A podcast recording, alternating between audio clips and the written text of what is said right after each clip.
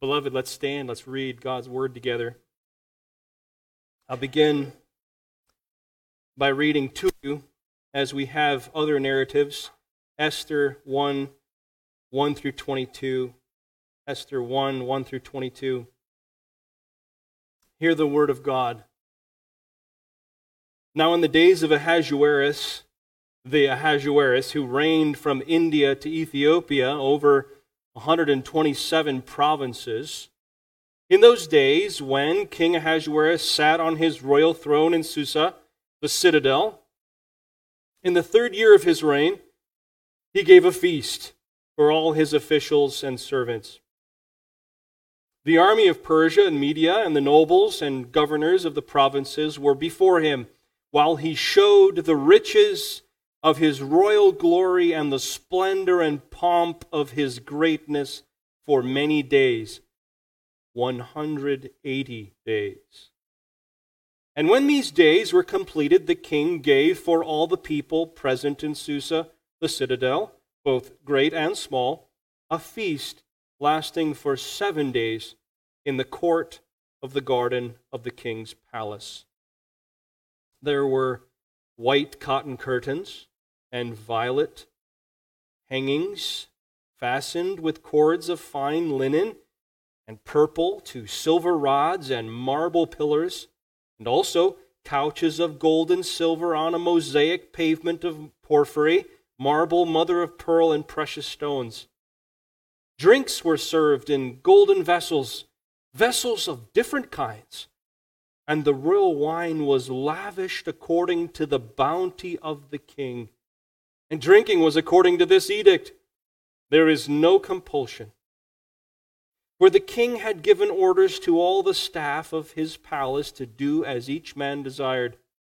Queen Vashti also gave a feast for the women in the palace that belonged to King Ahasuerus.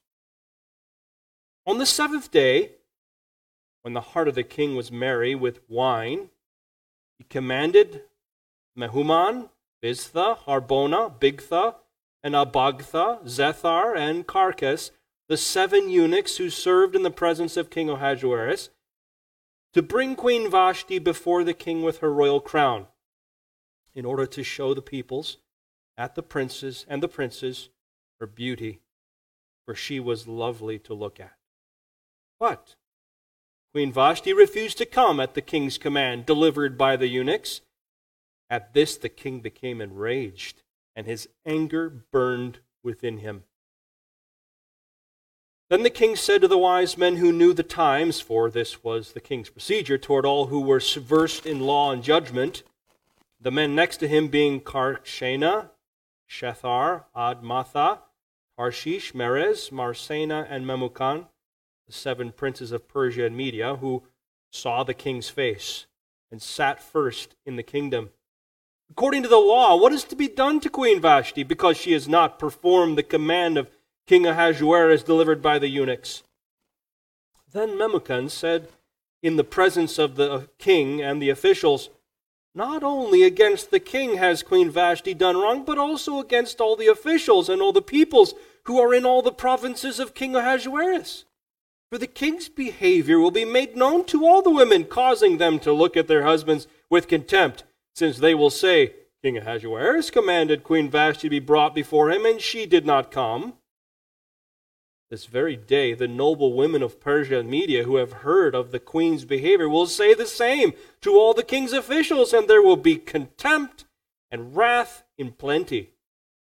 If it please the king, let a royal order go out from him, and let it be written among the laws of the Persians and the Medes, so that it may not be repealed, that Queen Vashti is never again to come before King Ahasuerus. And let the king give her royal position to another who is better than she. So, when the decree made by the king is proclaimed throughout all his kingdom, for it is vast, all women will give honor to their husbands, high and low alike. This advice pleased the king and the princes, and the king did as Memucan proposed. He sent letters to all the royal provinces, to every province in its own script, and to every people in its own language, that every man be master in his own household and speak according to the language of his people. So ends the reading of God's inspired and inerrant word. Let's pray together. Our Heavenly Father, we come to this text this morning and we ask to see you as the King of kings and Lord of lords. The earth is yours and the fullness of it. The world is yours, and each one who dwells in it is yours. You've founded it on the waters, you've established it upon the rivers. And who can approach you, King of kings and Lord of lords? Who can ascend your hill? Who has a heart pure enough, hands clean enough? Father, we, we bow before you this morning as we sang. All on earth must receive your scepter. Who is the King of glory? The Lord strong and mighty, the Lord mighty in battle. We invite you, Father, through your word and by your Spirit to come in and allow us to worship you today and to confess together who you are as the Lord of all. You are the King of glory. You are the Lord of hosts.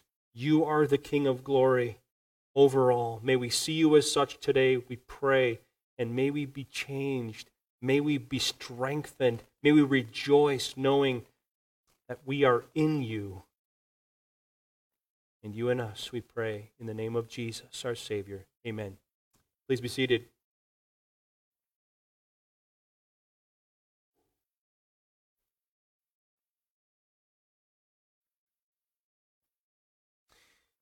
Last week, we introduced ourselves to the book of Esther by four questions. Four questions. We asked, why are we studying Esther? We asked, how do we rightly interpret Esther? What is the point of Esther? And how should we apply Esther to our lives? And I just want to encourage you, if you were not able to participate and hear that message, please go to the website or our Facebook page and listen to that so that you can come to it with perspective as we're preparing to study this book together. Last Sunday, we stated the main idea of Esther in this way, and I'll let you read it here with me see the glory of God as He providentially works redemptive reversal at the most dire moment for the sake of Christ and learn to trust Him wholeheartedly. All of Esther is a redemptive reversal. The first part of Esther, it looks as if the people of God are going to be eliminated. And at the last moment, God providentially, amazingly, gloriously turns everything around for his people's good and his glory. That is our God. The book of Esther, literarily, in its literary form, shows that sort of reversal. At the very lowest point, God turns things around. In the first half of the book of Esther, there is a, can we call it a layering of dangerous threatening elements which add up to that dire moment in the life of the Jews, God's chosen people. And all of that layering sets the stage for the glory of God and his providence to be displayed. As the covenant keeping God who is full of steadfast love and faithfulness acts for the good of his chosen people. Have you ever experienced a trial in your life where you you're feeling just sort of wave after wave of greater problems and troubles piling up. That's the way the first part of the book of Esther is. There's this one danger, and then another, and then another, and problems unfold. This story of God's providence and steadfast love does not turn out in the end the way that it would seem in the beginning. And how often is God's providential working just like that? this did not turn out the way I thought it would. God is a master over all things, and he providentially works all things for our good and his glory. And so, realizing that this is the way our God works, we are called to learn to trust him wholeheartedly. And so, in this particular chapter, chapter 1, the, the first element that is a danger, a threat to the people of God, and in a human sense, a threat to God's promises toward them, is a ruler a dominant, depraved, dangerous ruler. How often throughout history have one of those been a threat to the people of God? Let's look at this together. Number one, in your outline, a dominant ruler, verses 1 through 9. Verses 1 through 9 describe the glory and the reign of this dominant ruler, this king. What's his name? Ahasuerus. Who is Ahasuerus? Let's kind of place him in history a little bit. You might know him by his Greek name, Xerxes. Same person, same king. Xerxes the Great. X E R X E S. And he reigned over the Persian Empire from 486 to 5 to 465 BC. 486 to 465 BC. He was the son and successor of Darius the first, which Darius? Well, the Darius that was the successor of Cyrus the Great. Now, he's the one we hear of the most. We read of him particularly in the book of Isaiah, and God calls him the man of his right hand, right? The one whom he's anointed to bring about different plans in the lives of the Jews. Darius, Cyrus's son, Xerxes, or Ahasuerus' father, Darius the first was the king who provided for the rebuilding of the temple in Jerusalem. That's recorded, for example, in Ezra chapter 6 and verse 15. He was one of the kings that sent materials back, funded the rebuilding of the temple. And that indicates that the temple was finished on the third day of the month of Adar in the sixth year of Darius' reign, Ezra 6:15. Ahasuerus, or Xerxes, was the king who received complaints and accusations about the Jews during the temple rebuilding project. You can read about that in Ezra chapter 4, verse 6. Remember that? How the surrounding nations were constantly trying to shut down the rebuilding of the temple and the rebuilding of the laws. And Ahasuerus was the one that received all those accusations and complaints. These verse 9 verses make it clear that Ahasuerus was a very powerful king. His power is demonstrated impressively in these verses in two particular ways. The first way is the expanse of his domain. You can see that in your outline, letter A, the expanse of his domain. And secondly, the wealth of his domain. These verse 9 verses take effort to display all of that before our eyes. For example, to show you, I think I have a map here.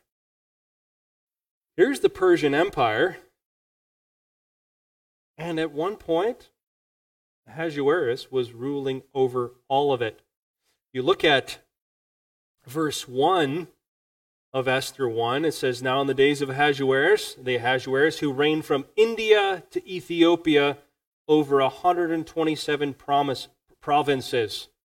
Well, you can see that here the east extent of his reign is over here, and the west extent of his reign is over here. And that is relatable to modern day Pakistan and northern Sudan, if you wanted some modern day countries to go along with that. Ahasuerus was known for unifying, bringing together, strengthening the Persian Empire. He, his kingdom was comprised of, you see here, 127 provinces. Actually, 20 regions were, was what is known in that day, and those 20 regions were broken down into further smaller units, 127 provinces, which of course were governed by many officials. The extent of his reign is massive. The text tells us that so very clearly. And Esther chapter 1 opens us to an event that the king Ahasuerus was engaged in. What is the important event? A feast. He's demonstrating his power by a public display of all of his wealth. And he's doing it in a big way. So notice the wealth of his domain in chapters in chapter 1 verses 2 through 9. It says that uh, this happened, notice, during the third year of his reign. So that would have been year 483 BC. and history tells us, it doesn't say this in the text, but very interesting. History tells us that during that year, the third reign, third, third year of Ahasuerus' reign, he was he held a great war council in preparation to invade Greece. Alexander the Great was coming up in those days, and of course, Ahasuerus did not want to give any of his kingdom to Greece. And so, in order to gain all the military and political support necessary from the various regions of his empire to invade Greece successfully, he held a great feast. Now, what would that do? Well, the great feast was an effort to impress all of the officials that he had invited to this feast. Like it says here in verse 2 he gave a great feast for all of his officials and his servants. He was wanting to impress all these men in order to totally gain their absolute allegiance, full support, loyalty, and give their efforts with him into this military battle, into this military pursuit against Greece. Of course, earthly wealth means earthly power, doesn't it? In a human sense. And so you the, all, these, all these officials and governors would be very impressed. There wasn't a wealthier person on the face of the earth at this point than, than Ahasuerus. He's sitting there in his royal throne in Susa, the citadel. This, is, this was the winter capital of Persia. Too hot in the summer to sit on his throne in Susa. But in the winter, he could enjoy that place there. And he gives one feast. You notice there's actually two feasts listed in this chapter. The first feast he shows all of his riches and his royal glory and his splendor and his pomp. I mean, how many different ways can we say this? He gathers the armies of Persia and Media together, and they're all before him. All these words are just so full of Ahasuerus. All of these people come, and they're sitting before him. They're in his presence, tending to him, honoring him. And what does he do to for, for what does he do during this feast? He shows them his riches. Now, how many days long was this feast? Eh, sometimes as you read some of these some of these chapters in Esther, it's almost comical. Like you need a six month long feast to show off all your stuff. All right, Ahasuerus, we got it. You're a, you're a big guy. It's amazing. That's what he's doing. It's over the top. His glory, his splendor, his pomp, his greatness. 180 days of feasting. Now, if that weren't enough, when he was done with that feast, there were seven days of feasting more for the people that were right immediately in his service, right in Susa, those people present in Susa. Maybe these were the people who helped him pull off the feast for everyone else over the six month period. Notice where this feast is. It's in the court of the garden. It must be a really big garden court for everyone, all the people, great and small, in the, in the area of Susa to come and have this feast there. Now, notice also that Queen Vashti gave a feast of her own. And again, it says that all of this was done not just in any palace, but whose palace? Everything points back to King Ahasuerus. He is the wealthy man here. It goes to great extent here also in the text to show his wealth by all of the, the trappings of the feast white cotton curtains, violet hangings, cords of linen and purple, silver rods, marble pillars. This is elaborate and a, and a great statement of all of his wealth. Interestingly, here also is the drinking. Drinking was something known to Persian kings. We'll talk about that in just a moment. But the drinks were served in golden vessels, and not just something stamped out one after another, but vessels of different kinds. He is doing all he can to impress everyone who comes. And I, I, I, think that usually the drinking was done according to whatever the king would do. When the, if the king was doing it, you could do it. If the king didn't do it, you shouldn't do it either. But in this case, there was an edict could you imagine having an edict about how you should drink? And in this, in this edict, there was a decree that said there's no compulsion. You can drink as little or as much as you desire. All of this, all of this was a demonstration of Ahasuerus' power. It's a public relations maneuver. Nothing new, is there? public relations maneuver in order to gain absolute admiration loyalty, submission from all of his nobles, governors, servants, people, in order to establish and accomplish his will, in this case, for a war effort. So the first nine verses are intended to underscore that fact. Ahasuerus wields a great deal of power.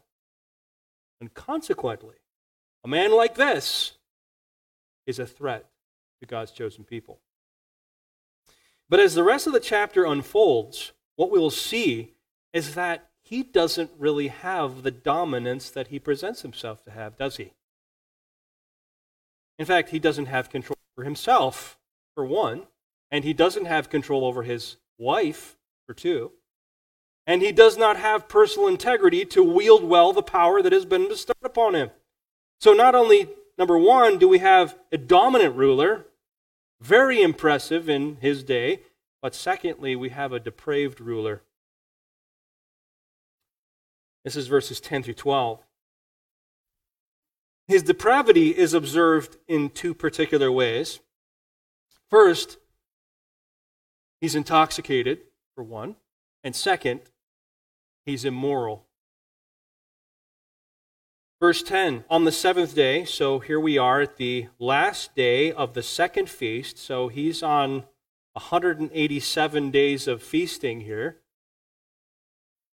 And the heart of the king was merry with wine. Persian kings were known for their drunkenness. In fact, very interesting, the Greek historian Herodotus writes that when Persian kings had to make a, an important decision, they got drunk. They'd bring all their councils together and they would get thoroughly drunk because they thought that by being drunk, they would have better access to the will of the gods, that somehow the gods would communicate to them through that state of drunkenness, which you can understand how that could be. But when they became sober, if they found the decision that they had made in their state of drunkenness was acceptable, they went with it. If they found that their state of drunkenness yielded a condition or a decision that wasn't so good, they'd scrap it and start over a very interesting way of making decisions, but this is historically known from the Greek historian Herodotus. Well, Ahasuerus on day 187 is indeed drunk. Apparently, his judgment is quite impaired, considering what happens so quickly following this, this situation. Now, overindulgence in wine does not make a wise king, does it? reminded of the words of Lemuel's mother to him in Proverbs 31. Remember that? He said, she said, the words of King Lemuel, an oracle that his mother taught him. What are you doing, my son? What are you doing, son of my womb? What are you doing, son of my vows? Do not give your strength to women, your ways to those who destroy kings. It is not for kings, O Lemuel. It is not for kings to drink wine or for rulers to make strong drink, lest they drink and forget what has been decreed and pervert the rights of all the afflicted. That is Ahasuerus to the T. He has to ask all these other men in his drunken state, what are the laws? What should we do about Vashti since she has not obeyed my decree? And he certainly was not seeking the right of the perverted, of, of the afflicted. He was perverting the rights of the afflicted. Notice the progression of foolishness in King Ahasuerus' behavior, beginning with drunkenness. We see this in verse 10 through 12. At the very end, his anger is burning, and eventually, what he does he do? He banishes Vashti from his sight.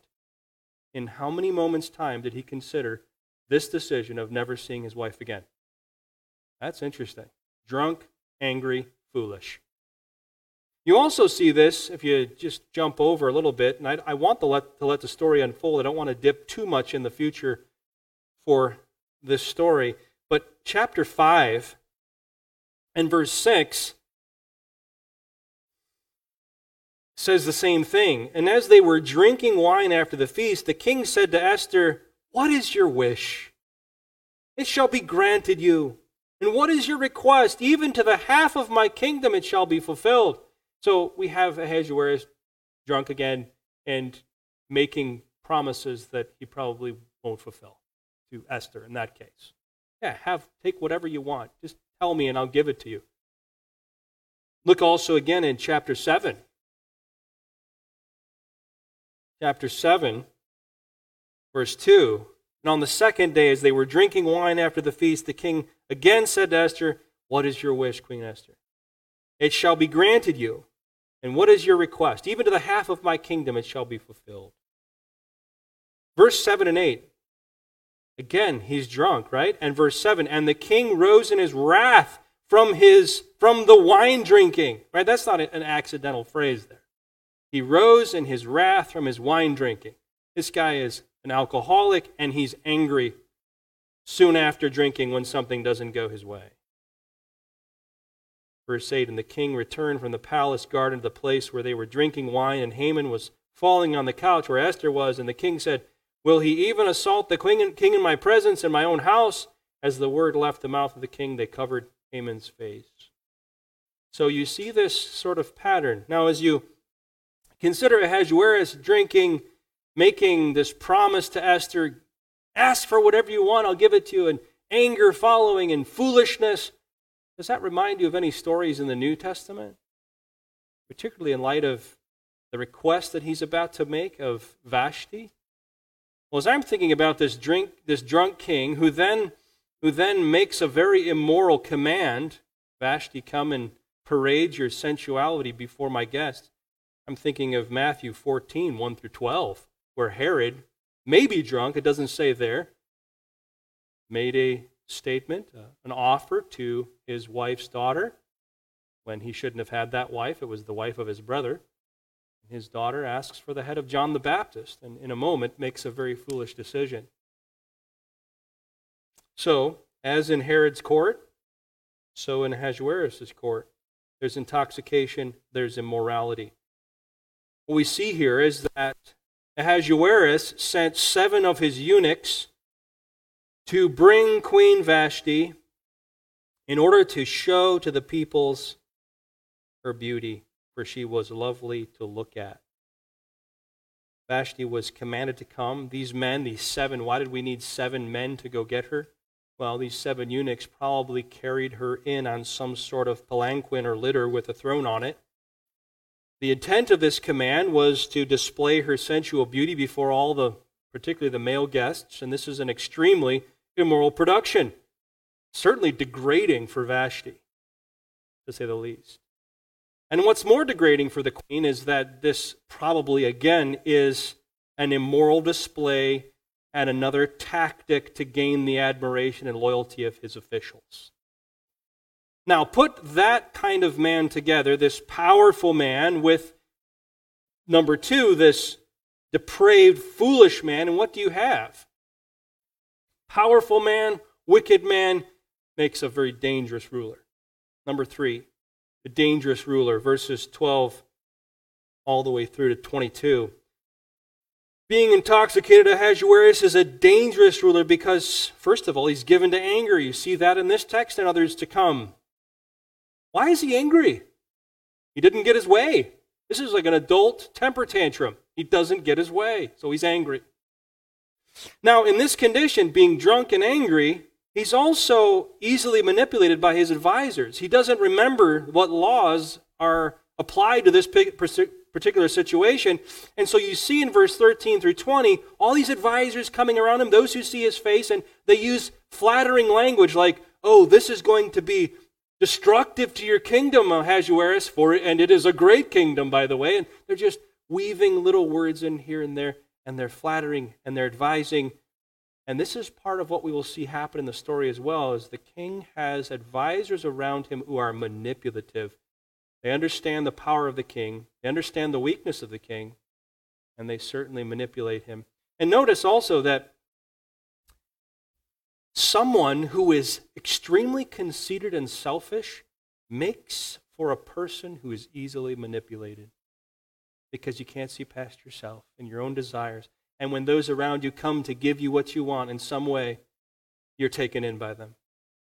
I also see here in verses 17 through 18 that he's, a, he's paranoid of losing control.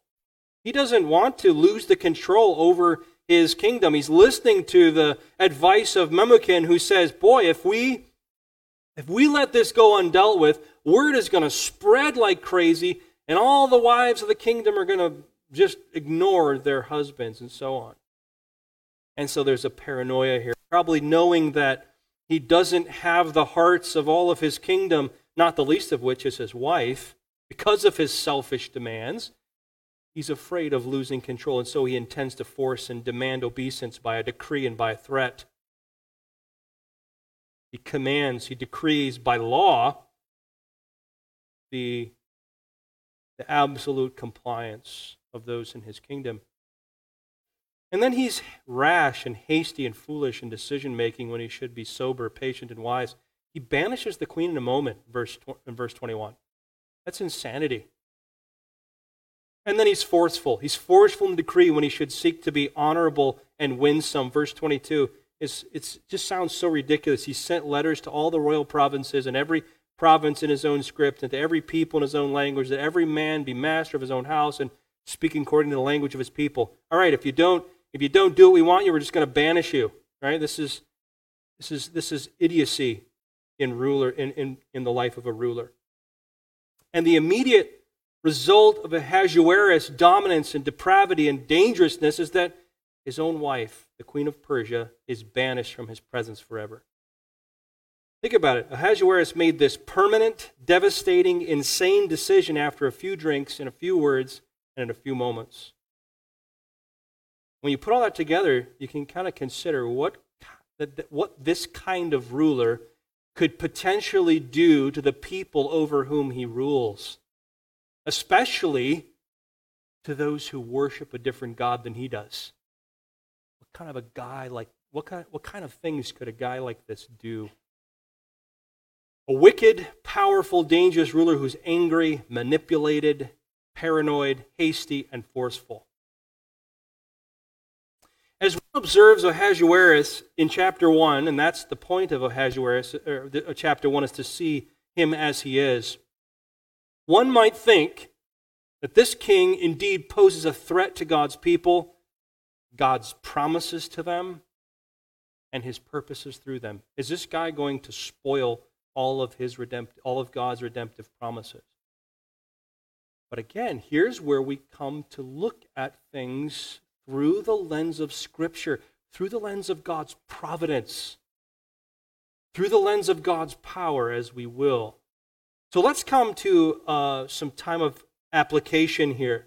There's the explanation of the chapter, and we just observe some many things that we, we can uh, see here in the chapter.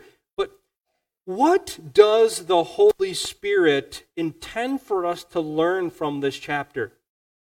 We've seen a, a dominant ruler, a depraved ruler, a dangerous ruler, great threat to the Jews. What are we supposed to learn from that?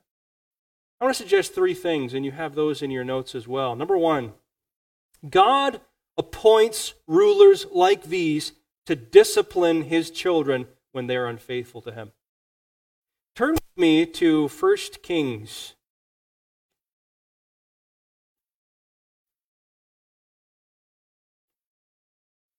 Chapter 9. 1 Kings chapter 9.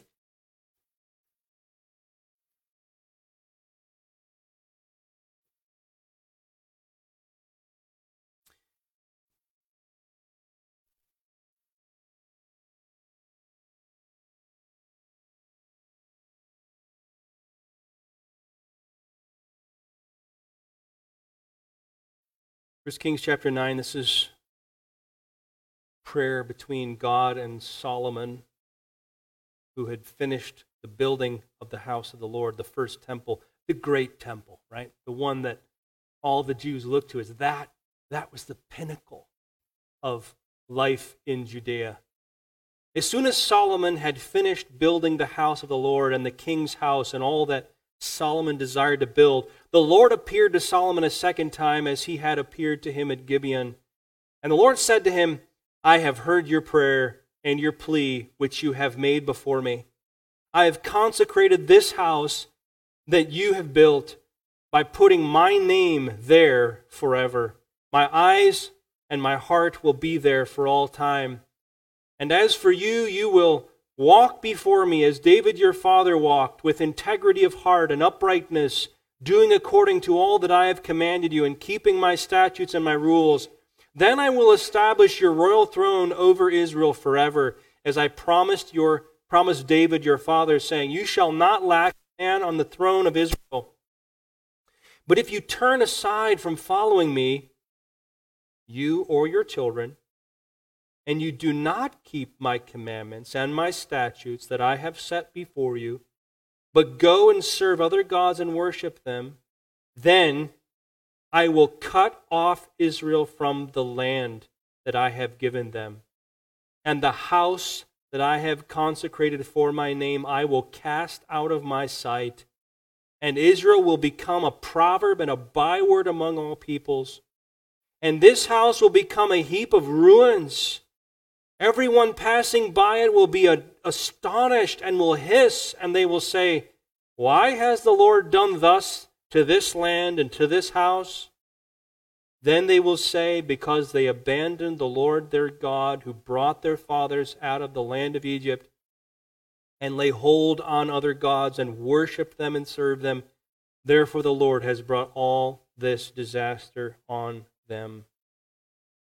Why does God bring in wicked, powerful rulers to decimate the land and the temple of his people because they abandoned him to worship other gods. You see it plainly in the text.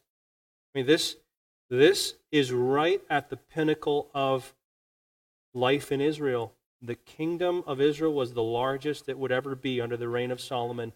And the temple was the greatest temple that they had built, and God's presence was there. And they turned from him. And God gave them over to a wicked king to chasten them so that their hearts would be turned back to him. That's why. In, in one reason why. God appoints rulers like these to discipline his children when they are unfaithful to him. And certainly, a text like this is in part a call to repentance and renewed trust and love and obedience toward God as our Savior and Lord, the person of Jesus Christ. Will then God ultimately revoke his promises? For example, in verse 5, then I will establish your royal throne over Israel for how long? Forever. As I promised David, your your fathers, saying, You shall not lack a man on the throne of Israel. So, even in the sin of God's people and his discipline by bringing a wicked, powerful, dangerous king in to destroy them, will God's promises be nullified? No, they still will not. Number two, will God still fulfill his promises to his children in spite of these wicked rulers and even accomplish his purposes through them? That principle, that truth, is also budding here in Esther chapter 1. God was already working toward the preservation of his people so that the offspring of the woman, the eternal king, would come to his people.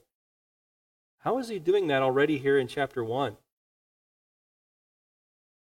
Even he even did it right here through Ahasuerus' power, even his wickedness and his dangerousness. Do you see how it begins to happen here?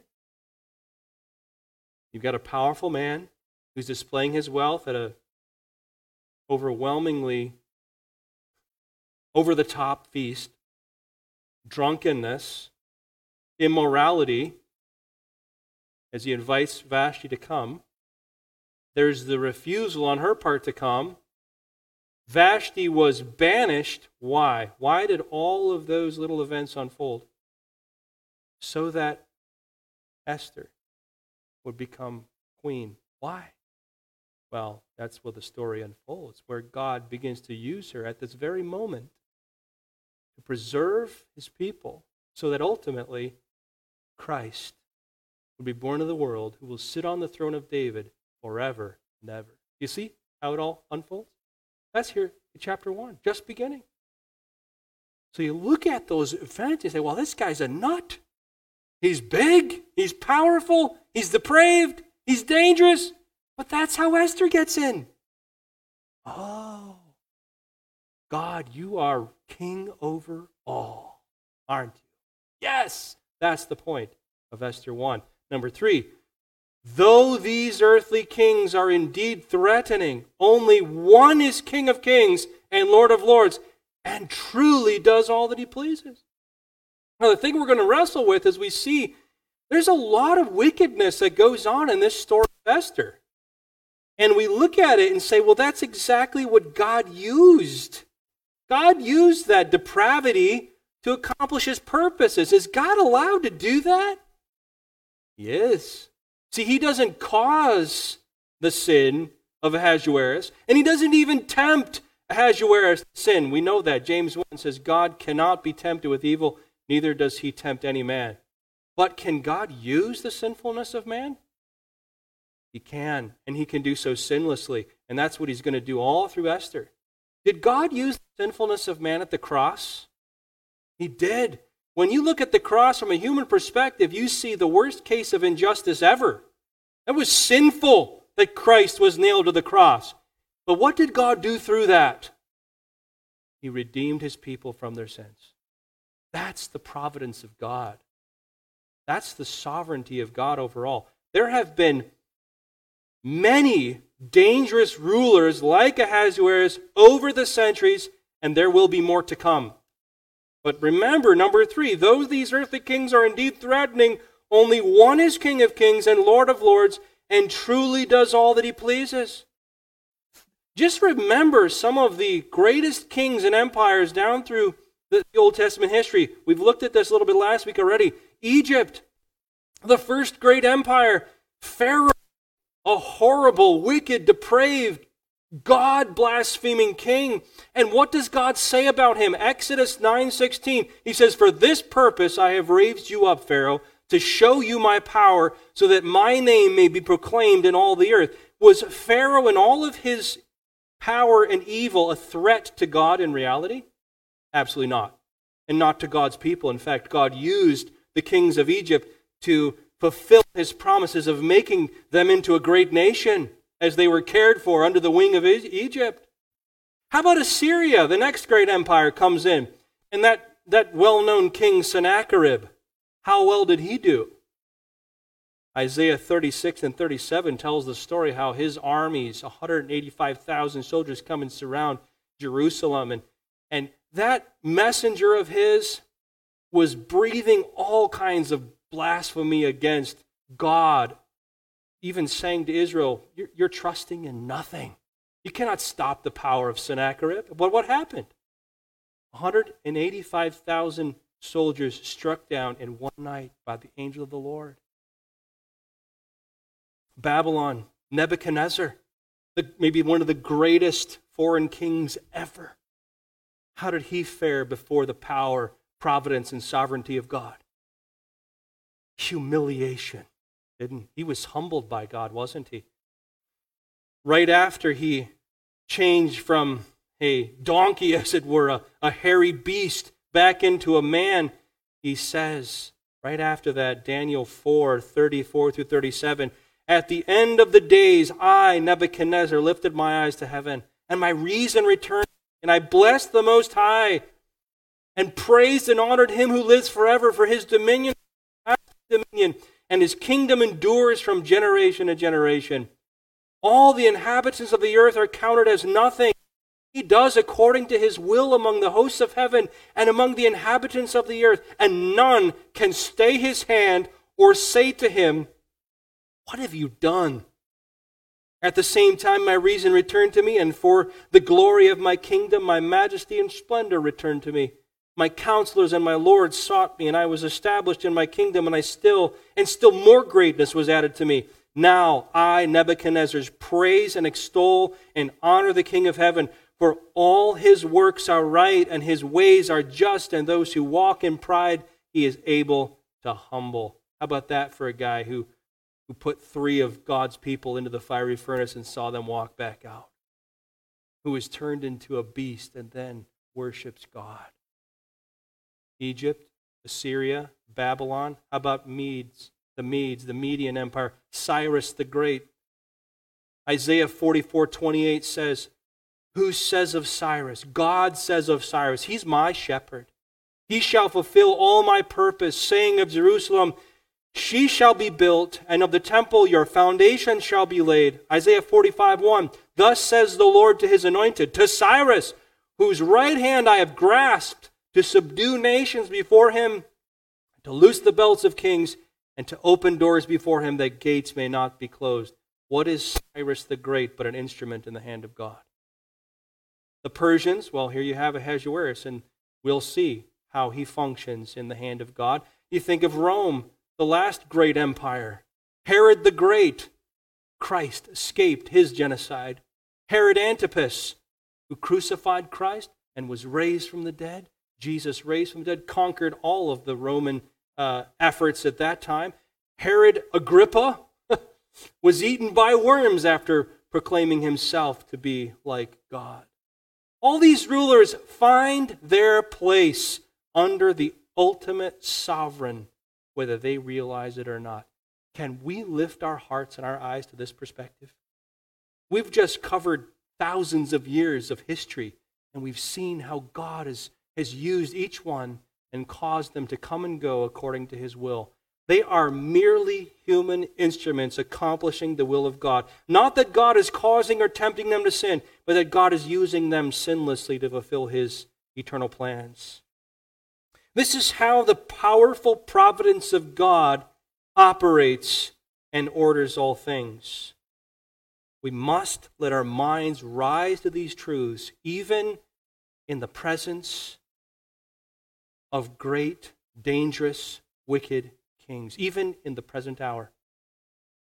And remember that modern kings, governors, presidents are no different than they were in the days of the Old Testament. Think of some modern examples. If you search the web for the most powerful world leaders today, who do you come up with? You may, you may see names like Xi Jinping of China. Right? His name strikes fear in the hearts of many or Vladimir Putin of Russia. Or some, some would even look and find Joe Biden of the USA or Kim Jong un of North Korea. Which rulers today give you personal concern? Think about it for a moment. What do you imagine happening 10, 20, 30, 40 years down the road? Does the power, the wickedness, and danger of any particular leader tempt today tempt you to feel anxious about your future? About your personal well being and the well being of your children or your grandchildren? You think about those things? And does it concern you? Do we think, as we ought to, when we consider the modern day conflicts, for example, between Israel and Hamas? We must remember these truths, rest in these truths, rejoice in the truth that Christ rules over all of this and he is accomplishing his perfect purposes through all of it. You believe that? We must learn to believe that. Are the rulers of today any different from the powerful, wicked, and dangerous rulers of the Old Testament? Absolutely not. In fact, even the great world ruler yet to come, the final and greatest earthly ruler that the world has ever known, will ever know, that Paul speaks of in Second Thessalonians chapter 2. He's called there what? The man of lawlessness. he too will be crushed by Christ. 2 Thessalonians 2 8 says, And then the lawless one will be revealed, whom the Lord Jesus will kill with the breath of his mouth and bring to nothing by the appearance of his coming. How about that? Listen to the word of God and believe it today. Listen to this word of God and believe it when your security feels shaken, when you watch the news, when you talk to your friends and neighbors about these things. Lift your eyes to the King who rules over all and who whose every decree and plan comes to pass for the sake of Christ and his steadfast love. 1 Chronicles 29:11 Yours, O Lord, is the greatness and the power and the glory and the victory and the majesty for all that is in the heavens and in the earth is yours.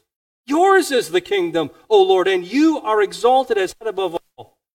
Psalm 33, 10 through 11. The Lord brings the counsel of the nations to nothing. He frustrates the plans of the peoples. The counsel of the Lord stands forever, the plans of his heart to all generations. Psalm 46 The Lord is our refuge and strength, a very present help in trouble. Therefore, what? We will not fear. Though the earth be moved, though the waters or the mountains move into the heart of the sea, though they're swelling, roar, and foam. And how does it say at the end? Be still and know that I am God. I will be exalted on the earth. I will be exalted among the heathen. Isn't that God's word to us?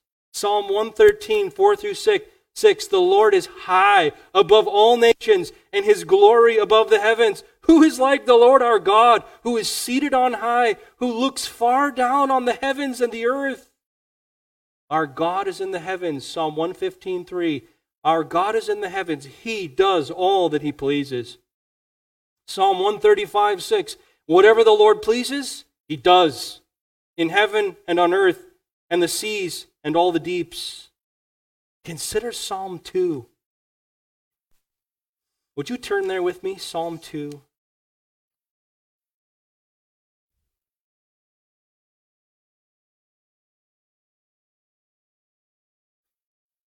I am giving you here lists of verses that you can jot down and remember when your heart trembles in the presence of a dominant, depraved, and dangerous ruler. Turn to these verses. Psalm 2 Why do the nations rage and the peoples plot in vain? The kings of the earth set themselves, and the rulers take counsel together against the Lord and against his anointed, saying, Let us burst their bonds apart and cast away their cords from us. What's God's response to that? He who sits in the heavens laughs.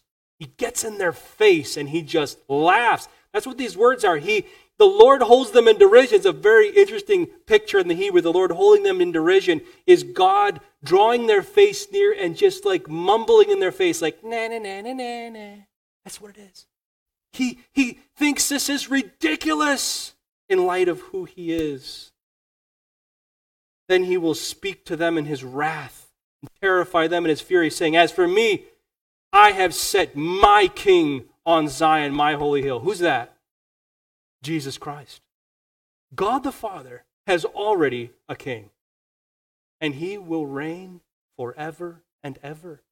Kings come and go, castles come and go, empires change and come and go, but the King of Kings and Lord of Lords, Jesus Christ, he is forever and he rules over all. I will tell of the decree. The Lord said to me, verse 7 You are my son. Today I have begotten you. Ask of me, I will make the nations your heritage. God is going to give to Jesus all the nations as his empire, and the ends of the earth your possession. You shall break them with a rod of iron and dash them in pieces like a potter's vessel. Now, therefore, O kings, what should be our response to that? What should the kings of the earth's response to that be? Be wise, be warned, O rulers of the earth, serve the Lord with fear. Rejoice with trembling, kiss the Son, lest he be angry and you perish in the way, for his wrath is quickly kindled. Blessed are all who take refuge in him. So, the most important, the ultimate question is not what kind of king rules over our earthly nation, but to what king do you give your ultimate allegiance? That's the real question. And if you give your allegiance to the Lord Jesus Christ, you are safe in him. Look at Psalm 2.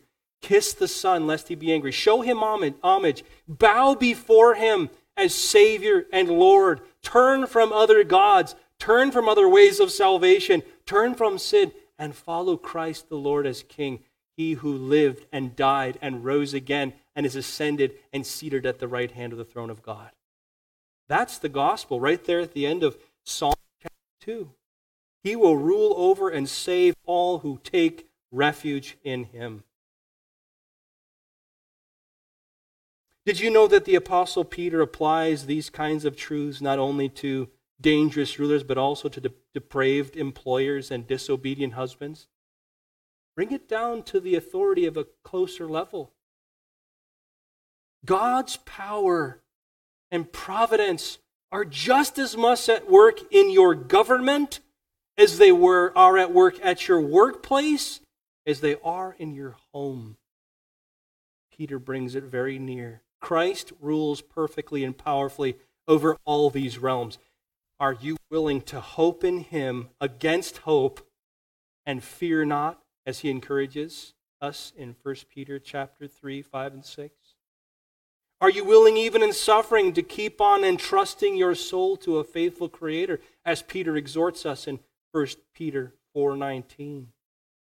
Are you prepared to keep setting your heart on the promise of 1 Peter 5, 10 and 11? After you've suffered a little while, the God of all grace, who has called you to his eternal glory in Christ, will himself restore, confirm, strengthen, and establish you. To him be the dominion forever and ever. Amen. You know what? Look at Acts chapter 4. We are almost done. Acts chapter 4. I want you to remember the response of the early church to horrible rulers like this as they suffered. Take this to heart, dear friends. You remember the story in Acts chapter 4 where Peter and John were beaten for the sake of Christ, for preaching the gospel in the name of Christ. And verse 23 picks up after they were released. They went to their friends and reported what the chief priests and elders had said to them. And when they heard it, they lifted their voices together to God and said, What? Sovereign Lord, who made the heaven and the earth and the sea and everything in them, who through the mouth of our father David, your servant, said by the Holy Spirit, why did the Gentiles rage and the peoples plot in vain? The kings of the earth set themselves, and the rulers were gathered together against the Lord and against his anointed. Where did we just read that? That was Psalm 2, wasn't it? The very same. For this, for truly in this city, in this city, Jerusalem, they were gathered together against your holy servant Jesus, whom you anointed, both Herod and Pontius Pilate along with the Gentiles and the peoples of Israel, to do whatever your hand and your plan had predestined to take place. Aha. You read that? They were there to do whatever your hand and your plan had predestined to take place. And now, Lord, look upon their threats and grant your servants to continue to speak your word with all boldness while you stretch out your hand to heal, and signs and wonders are performed in the name of the Lord of your holy servant Jesus.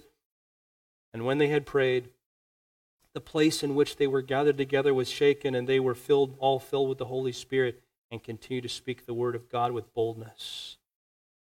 Will we remember this text when we really need to?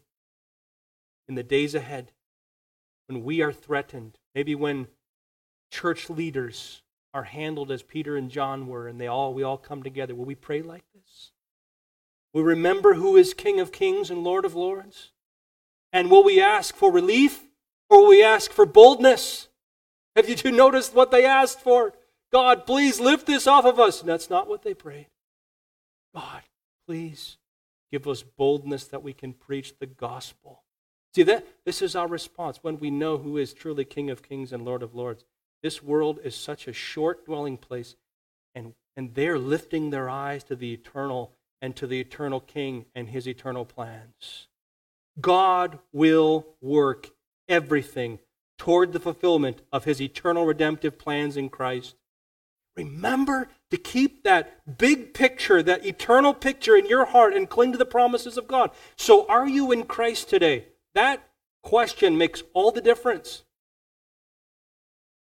And being in Christ, are you full of understanding of who He is? Are you resting in Him and mindfully taking refuge in Him as the King of Kings and Lord of Lords? May we truly honor Him by our trust and our loyalty, even in the presence of a dangerous ruler. And may we, like these believers in Acts, continually go before the throne of grace to find mercy and grace to help in time of need.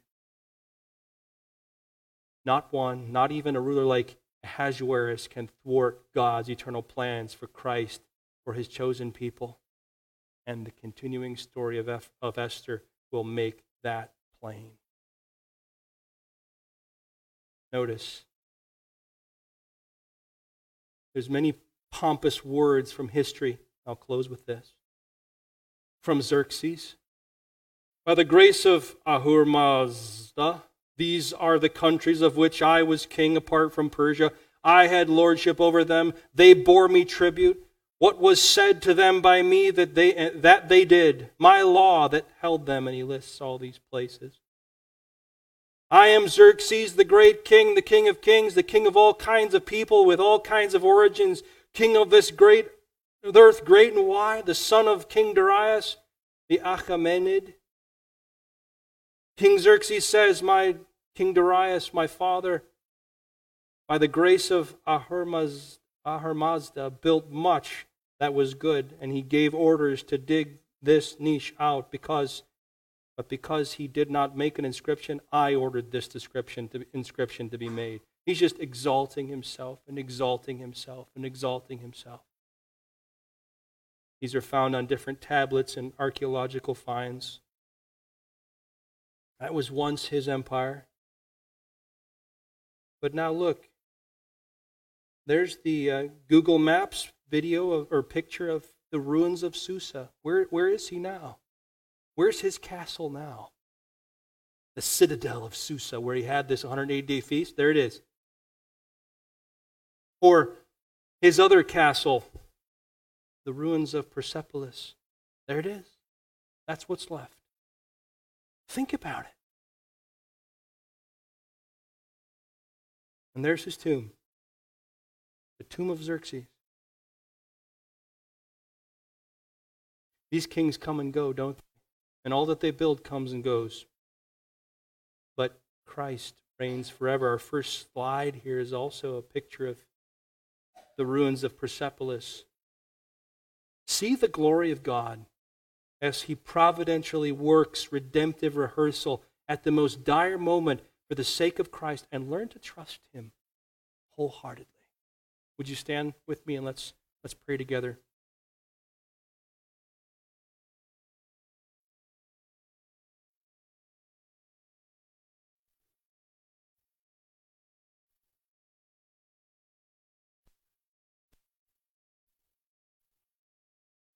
Heavenly Father, we come to you in prayer as we close today. And we do see the nations raging and peoples plotting in vain, and certainly the kings of the earth set themselves against your anointed, the Lord Jesus Christ. But Father, we thank you that you are so great and your Son is so great that you laugh at such words. May we take your response to our own hearts. When we hear the blasphemy, when we hear the threats, may we remember who you are and even laugh with joy in your eternal reign. You have set your king over all, and we believe Him.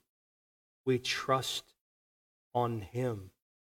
We submit to Him. Our allegiance is His.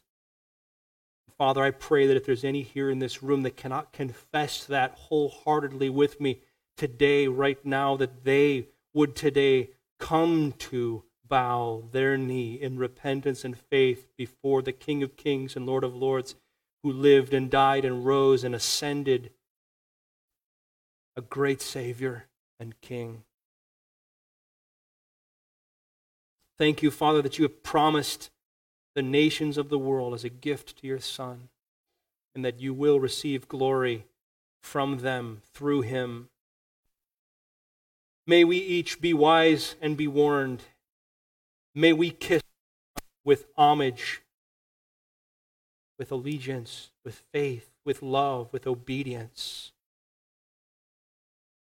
And as we rest and rejoice in Him, know that He is our refuge and strength, a very present help in time of trouble. Father, fill our hearts with a sense of your, your sovereignty your might, your greatness, even at the very moment when we feel tempted to fear in the presence of earthly events that are being orchestrated by great and dangerous rulers. Bring these things to our remembrance, and may we trust and delight in you, we pray in the name of Jesus, our Savior. Amen.